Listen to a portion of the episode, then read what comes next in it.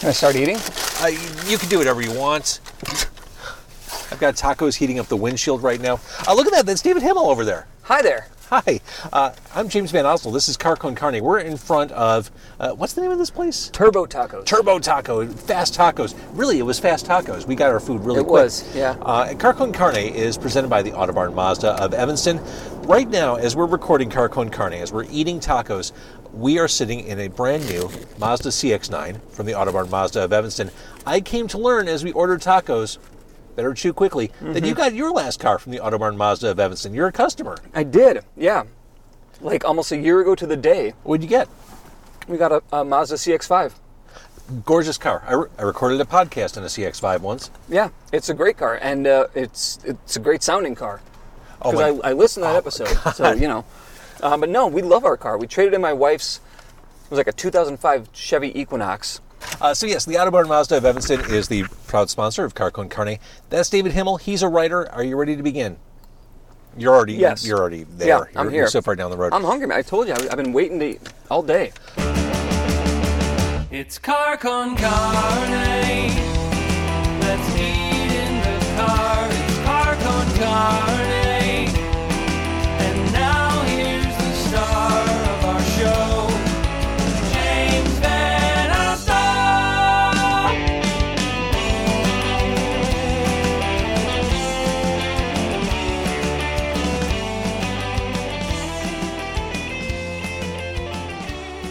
So I go to a lot of taquerias, and tacos as a rule, I, I kind of, I've resigned myself to a two ninety-nine taco as a base price.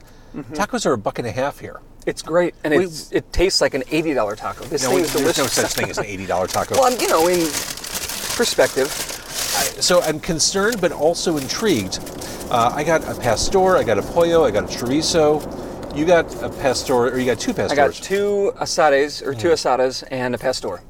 And these are traditional Mexican tacos. Traditional street tacos, yep. Yep, tiny. You got the two corn tortillas. Uh, I don't want to hold it up too long because it's so hot to the touch. And I believe I'm about to have the pollo, which is chicken, David. Yeah, uh-huh. I've heard that. Uh-huh. I learned that from Breaking Bad. The pollo means chicken. Mm-hmm. Most of the things I know in my in my life at this point, um, I learned from Breaking Bad. Here's the thing. I don't watch much T V, which is to say I don't watch any T V. Mm-hmm. That's one of those shows I happily watched start to finish. Mm-hmm. Couldn't get enough of it. Yeah, it's a great show. And by my estimation, there was only one bad episode, although some people would disagree with me on that. What's the one bad episode? Uh, stuck in the same room trying to kill a fly the entire episode. Oh, man, that's one of the best episodes. See, people disagree. That is a study in character, man. Mm. But yeah, there's not a lot of gore or murder. It's just Walter White kind of losing his mind. It didn't advance the plot of the show. But it advanced the character, or or it reconfirmed the character. There you go. Uh, I'm enjoying an horchata. This pollo taco is actually really good. Yeah, I think this is the, the pastor that I'm eating here, and it's really good. We got out of here for the two of us for fifteen bucks. Yeah. Right? Not a bad night out. No. So, uh, let's see. David Michael says, the fly episode is terrible. Filler. David Michael, you get me. No, David Michael, you misunderstand. Watch it again. Watch it again. But, you know, everybody has, to each their own. Yeah, I mean, that is a polarizing episode for sure. Yeah. So the reason why I have you here, you're an author. Mm-hmm. You published a book called The Last D J. Uh, Tyler Wilde from Epic Deli in McHenry says, hey, guys. Hey, Tyler. You wrote a book called The Last D J. You were a disc jockey, a radio disc jockey, an old-fashioned radio D J yeah. in Las Vegas. Yeah. And reading this book, I found it interesting on, on a multitude of levels, not exclusively because I was a radio D J or am a radio D J, but you still have that boundless enthusiasm for the craft of DJing, for the art of radio, mm-hmm. which, you know, I, I've worked with so many people through the years, David. People in radio, they, they get chewed up, spit out, and they just turn bitter and hard and resentful. I remember taking a class at Columbia College when I was wanting to get into radio, and one of the teachers said, if you want to go to go into radio, drop out now, forget it. Just change, don't. Change career paths. But although go into T V if you want to go into radio. Right. Well, it, it was that guy who made me think, oh, screw you, I'm going to figure this out. Yeah. Yeah. I'm not, I'm not going to listen to you. But you still have that enthusiasm. So much of the reason why it comes off the pages in this book. But to summarize your relationship with radio, or how would you summarize your relationship with radio? It was it was fast and furious. Um, I think that the reason that I'm, I'm still have that boundless enthusiasm is because I I, did, I wasn't there long enough to get chewed up too hard and spit out too far. You didn't have an unhappy ending. Well, I mean, I, sort of, because I didn't want to leave. But mm-hmm. it was, you know, and I talk about this in the book, that the the opportunities wore out. Like, there's three things you need to have a for a career to work. You need opportunity, education, and money. And if you can't have all three, you need a lot of the two. Mm-hmm. And for me in radio, when I got out, I had all three had just run dry. Yeah. And I was getting frustrated, and I needed to make a move, and I left, and I bawled my eyes out the day that I left. I mean, I, I wept like a baby. Like, it was honorably pathetic. Well, and, and you grew up in the area here. South suburbs, yeah. South suburbs. Mm-hmm. So you're in Vegas, you're thinking, I made it, here I am. I'm in another city, and I'm able to do this. What was it like when you got promoted to being on the air? It was... It was, I, I assume, like like what being knighted would be. Like, yeah, I mean, I don't know exactly what being knighted entails. And but this was live radio, too, right? A little bit. Well, uh, do you yeah. remember what it was like to put on your headphones for the first time and hear your voice through them? Incredible. I mean, I just I just got chills even thinking about it. Really? Yeah, I mean, there's... And it wasn't even so much hearing myself, just the thrill of, you know, the the song is either beginning or it's ending or you're coming out of a break or into a break. And it's everything sounds different in the headphones. Oh yeah. You know, it's it's thicker, it's louder, and then you come in and you're just you're. I couldn't every time I opened the mic and put those headphones on, I couldn't help but think about the people listening, and when I would listen, what I would think, what I was doing when I was hearing the jock or the music or you know whatever it was, and to know that I was giving that to somebody else. You really thought about that? Yeah. See, I, I always thought that was that was toxic to do. Like, I, I never think about who's listening when I'm... Oh, yeah. I mean, that's what I was trained to do, is you talk to the listener as an individual. Well, yeah, absolutely. And create something for them. And I wasn't doing, you know, um, theater radio. Yeah. You know, it was... I mean, I was jockeying an oldie show. Right. Um, and at times I was doing traffic reporting, you know. But I, I think that, you know, knowing that people were listening for a reason. They wanted to hear a great song. They wanted to hear an interesting, you know, piece of trivia or some news, or they were trying to win a, you know, tickets to a show, right, or dinner, or they were trying to figure out the best way to get to work if it was traffic. That's kind of important. And I don't mean to say like I was the most important person and they'd be lost without me, but you know, there's a level of, of there's responsibility. It would, it, yeah, yeah, it's a responsibility. I, I get that. Uh, the book is The Last D J, and you can get it on Amazon right now. Forget the dangers of working in radio. Forget the the issues and the, the risk of taking on a career in radio. You went as far as to have an office romance, which to me is way more lethal. Yeah. It's stupid.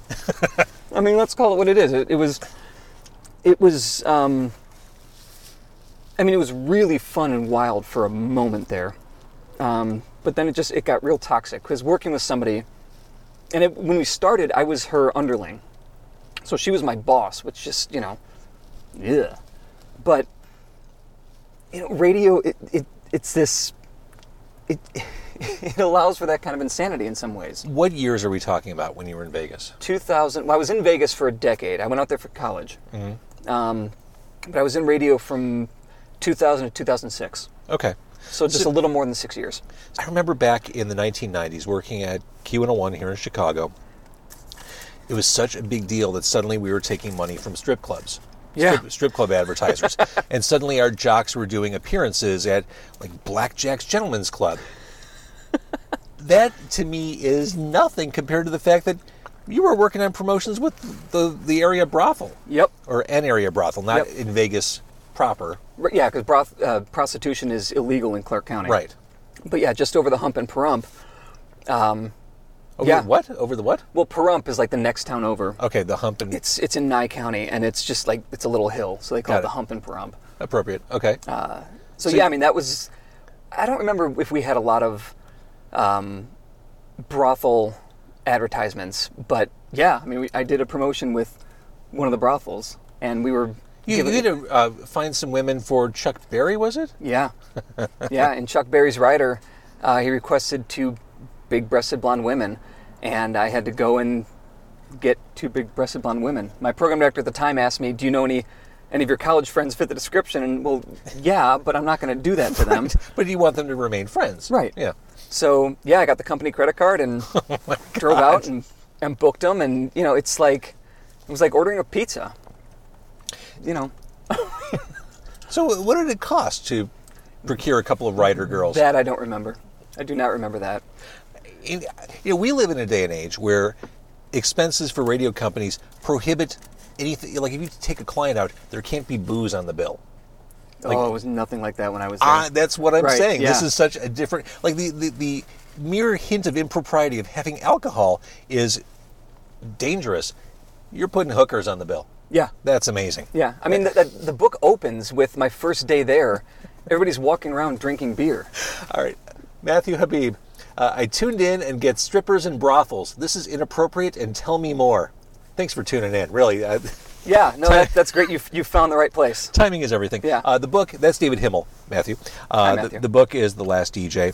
Tell me about tell me about working in the radio there. Tell me about Live from Las Vegas. That was yeah, Live from the Las entry Vegas. Point. Yeah, it was a uh, a nationally syndicated oldie show that was broadcasting from the top of the Stratosphere. There was this beautiful radio booth at the top of the Stratosphere, and I assume it's, I haven't been back there, but I assume it's still there.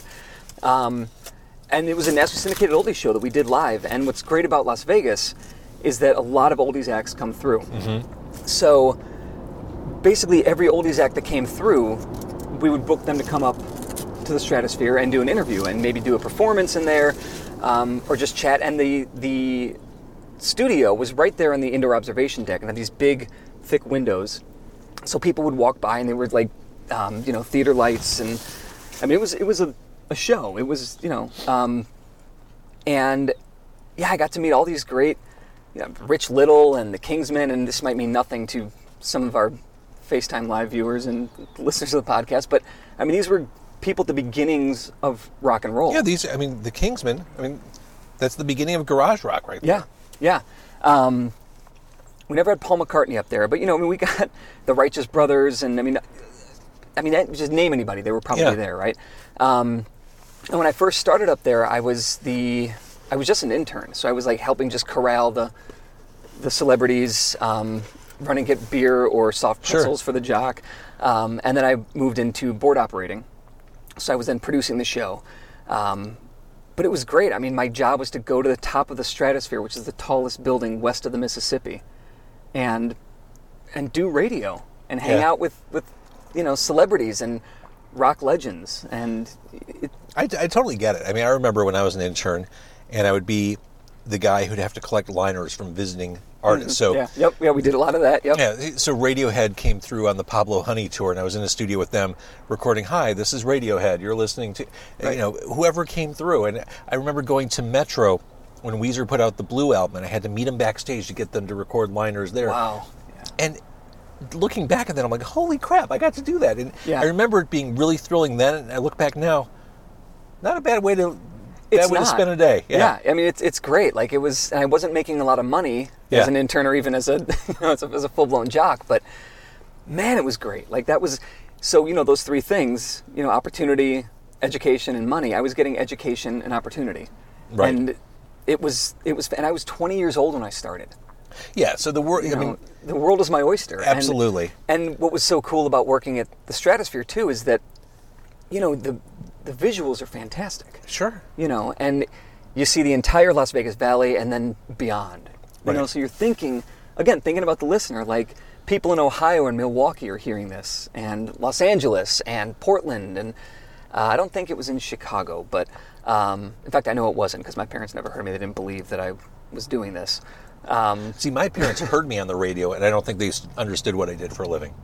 I don't think my parents have ever quite understood what I did for a living. Uh, until they would come and visit, and I would bring them up there um, and have them in the, the radio booth and doing the show, and uh, that was cool for them. That yeah. was cool for them to see. Um, but yeah, it was it was just a like every day at work was. was exciting and wild, and it never felt like work. Yeah, like I, I never called in, you know, we're like, oh, I have to get up and go do, I have to get up and go do radio. Yeah. You know, I mean, there were times when, um, uh, it was after Live from Las Vegas went away, and I was working as a full-time jock and traffic reporter, and the the studio at the Stratosphere had been split in half into two traffic, uh, two smaller studios. So we would rent one of them out to shows that wanted to come and broadcast from Las Vegas. So we had shows from London coming in. We had Steve Harvey's show yeah. came in a couple times, and I worked with Steve Harvey and his people a few times. And you know, I'd get up at like two in the morning because the time difference, and I'd oh, yeah. you know, and I'd, I'd have these insanely long days, and I was exhausted and delusional, but. It was it was great. It was such a great way to make a measly living. Uh, the book is The Last D J. Car Con Carne is presented by the Autobarn Mazda of Evanston. Uh, if you're we were in a Mazda C X nine, it's so comfortable. It's hey, a great car. Yeah. See, this is this is the pro tip. As I'm doing this stuff, eat your food. Okay. And uh, we're going to kill the Facebook Live in a second because I am low on battery. But we're totally on borrowed time, and I can tell because the Mazda C X nine has a display. Red is bad, right? Red is bad. Red is bad for the battery. Yeah, it means stop Facebook Live. That means stop Facebook Live. Yeah, um, but before we do, you can watch me chew with my mouth closed, so you're welcome. You're welcome. All right, so tell me about the, the listener. You dated a listener. It was a blind date. It, get, it went against everything you, you knew to be... Uh, yeah, everything I knew, everything I was taught. Um, and it wasn't really dating. It was this blind date, yeah. and... It started, I, her friend was calling the studio, call, calling the traffic studio when I was up there, and telling me about her friend. She thought I was cute because my picture was on, of course. on the website, and she liked my voice and thought I was funny and all these other flattering things that, you know, you get your ego stroked, and it's like, mm-hmm. all right. Mm-hmm. But I knew better, and I wasn't a big, I wasn't big on dating anyway, and I didn't, wasn't even, you know, I was less interested in blind dates, but... I was going through the breakup, or like it was the back end of the breakup with the the, mm-hmm. the workplace girlfriend. Um, and I figured, nah, what the hell? Mm-hmm. So we met up, and the, the, the girl herself, she eventually ended up calling, and we talked a bit. And I was like, yeah, she sounds like fun. Okay, she sounds cute. Her friend described her as cute. Okay, fine. Let's let's give it a go and see what happens. And she was not at all, physically speaking, she was not at all what had been described, which... Okay, fine. Typical blind date. Yeah. Um, but I'm here. She's here. Mm-hmm. Let's see what happens. Mm-hmm. And it was just, it was weird. I think that she was um, starstruck because uh, she just was kind of like looking at me with this wonder, and she didn't really add much to the conversation.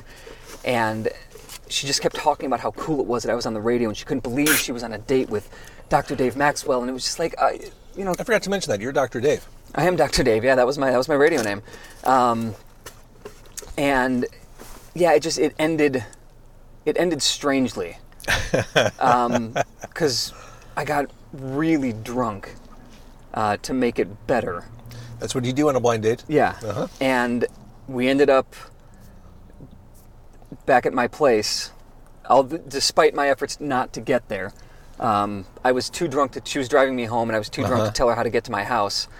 Because uh, I just, I was like, I was just out of my mind. Uh-huh. And and then I was like, I had these moments of clarity. It's like, all right, just have her drop you off, walk home. She'll never know where you live. You'll be safe. Just go uh-huh. home, go to sleep, and forget the whole thing happened. But that didn't happen. And we spent the night together. I wake up at like two in the afternoon, and she's not there. And I'm like, oh, man, my head hurts. My body hurts. I'm regretting everything. But she's not here. That's, that's good. Okay. And I get up, and I hear the T V on downstairs. I'm like, oh. Must have left the T V on. I don't remember watching T V with her, but uh-huh. okay. So I walked downstairs to go turn the T V off or crash on the couch and watch whatever uh-huh. was on because I was dying. And she's there, of course. And she said something like, "Oh, hello, sleepyhead," or something playful and girlfriendy. And I just, I was like, "What are you doing here?" I, I could, I would not accept that she was still in my house, and. She's like, well, I just had to give you a ride home. I'm like, you or back to your car. I said, you don't. I have friends I can call. You need to go. Um, and it, this went back and forth, and it was just, it was odd. And I was went up back into my room to get changed. She was going to drive me back to my car, and she came in and walked in on me as I was buck naked again, getting dressed. And she's like, oh, round two or something like that. And I was like, no, no, no, no. You need to get out now. I'm going to get dressed, and then we will go, and this will all be over. And... I don't think I was a jerk. I'm sure I probably was in some ways, but... Hearing the story, I, I'm not sure. Yeah, I mean, I didn't want to be, but why are you still in my house? Uh-huh. You know, like, did she eat my food? And But my big concern was she now knows where I live. And I'm thinking about all the things that I've been told. These, you know, the other older jocks had told me these horror stories yeah. of dating listeners and how they can get crazy. And um, but that's the, the, the risk you take with any blind date. Uh, that, you know. That's just it. I mean, that's not exclusive to this industry. Right. But I'm thinking misery. You know, like she's going to come uh, back to my house and tie me up. Yeah. yeah. Um, and thankfully, she never did. Um, she kept calling the studio when she knew I was on air. Um, and I just had to go, I would busy the phones. You know, uh-huh. just, basically you lock them you out. You lock so them out, yeah. And I had to stop taking calls for like, I don't know, a month or so. And she eventually stopped calling. And, and that was the end of that. Um, but yeah, it was it was real touch and go, real risky there for, for a little bit. So that story is one of many in The Last D J, which it's a love letter to radio. It's, it, it's, I related to so much of it, but I think for anyone on the outside, I, I, I've said this before about my own book, not enough has been written about the inner workings of radio, mm-hmm. about the behind-the-scenes perspective, especially in the era you were in. Uh, I, I think this is a fascinating glimpse into how this world operates. Yeah. And, I mean, it is still show business. It is, yeah. So the book, again, The Last D J, do you have another book in you? I've got a lot of books in me, yeah. Um, uh, like, just about radio? No, just okay. in general, like uh, on the way, on the horizon. This is my spin forward as we wrap yeah. things up. Um, well, I should first say, you know, shameless uh, or shameful promotion, self-promotion. Um, this is my second book. My first book uh, is called The Camp Story. It's written about, it's a loose memoir history about growing up at summer camp in Michigan. Mm-hmm. Um, but yeah, I've got a couple of books, that, two that I'm playing around with right now. One of them... Uh, The working title is not a good working title now that I'm actually living it, but it's the working title is Fun Bags to Feed Bags. And it's about sold. Um, yeah.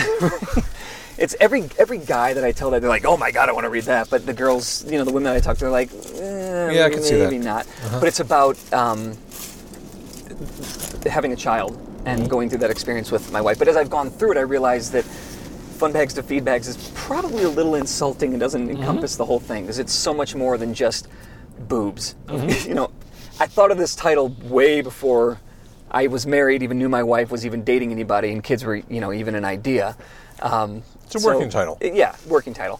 Um, and then the other one is something I, I want to play around with is I want to write a story, a book about the Chicago Tavern. Like mm. not, it's not a place, not the Chicago Tavern on Milwaukee, mm-hmm. but like the Chicago Tavern, um, bars that exist. I don't think they exist in the same way anywhere else. No, I totally agree. But they do in Chicago. That's why whenever I'd go, like, driving through River North on Saturday night, like two in the morning, I'd see people waiting outside of Velvet Rope to get in. I don't understand that Chicago, because that to me is right. so not Chicago. Yeah, this is a tavern city. Yeah, yeah, and I've I've always, I, the darker the bar, the gr- grimier, oh yeah, the better. That's my, like, I like the street tacos, and I like, you know, room temperature Old Style. You know, and I, I like the union guys down the the regulars down right. at the end of the bar that, you know, are paying two bucks, you know, for the Miller Lite or whatever it is, and maybe they've got like a, you know, twenty year old bag of Cheetos. That's the food that they have, you know, to to line the stomach right and soak up the booze. Um, so I've been playing with this idea. It's a fairly new idea, and now that I've said it in public, it's, you know, it's on record exactly. now. Yeah. I guess I have to do it, so I can't, I can't back out of it. Um, so I've been playing with that, whether it's, you know, a, a nonfiction historical take, or if, if I fictionalize it, but based on the reality of the Chicago Tavern and the people that have lived that. Because I think that the Chicago Tavern doesn't exist the way that it used to.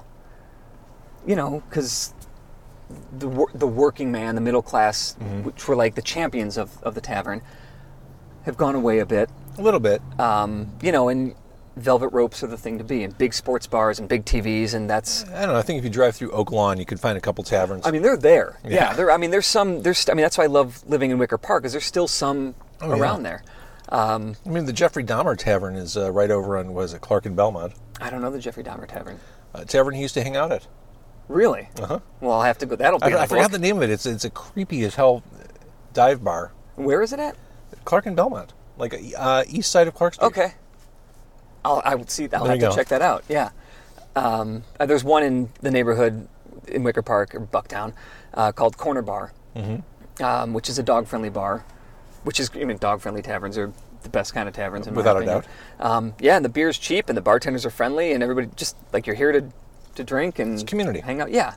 Uh, so yeah, that's yeah that. And, you know, I've got a other thing, but those are the two that I'm, you know, scribbling down ideas and trying to map my way through them at the moment. Love it. So we'll keep our eye on you. I appreciate that. Yeah. Thank you. Uh, in the meantime, to catch up, get The Last D J. It's on Amazon. I hope you had fun. I had a blast. This is great. And, and I've been making you talk, so you haven't really had your tacos yet. I'm going to dive in like a like a savage. Okay, good. Once we wrap up. Yeah, I'm just, as you should. I'm also being careful because this is a loner. Thank you for respecting the loner. So I want to be careful. Plus, and because I have a Mazda C X five from the Autobarn in Evanston. Yes. Um, my wife and I were just talking about this the other day, that, you know, the kid is getting to the point where he can eat, well, he's not supposed to eat Cheerios unless he's sitting at his high chair. Yeah, but okay. I had him with his cup of Cheerios. She's like, he can't eat in the car like that. And that's not what my wife sounds like. And I'm, Katie, I'm sorry. Um, but uh, I said, so when when can he eat in the car? She goes, I don't really want him to eat in the car. Like, I want a rule, no eating in the car. And I oh, said, you know luck. What? I love you. That's a great idea. Let's do that. So I feel kind of bad for eating in the car in general. But I'm covered in napkins. I'm being very careful. I have respect, respect for the clean car. Thank you. Uh, this was fun. Thank you for doing this. This was a lot of fun. Thanks for having me. Uh, again, the uh, the the Car Con Carne. Car Con Carne is presented by the Autobarn Mazda of Evanston. Go there, take a test drive, drive a C X nine like this handsome vehicle we're in right now.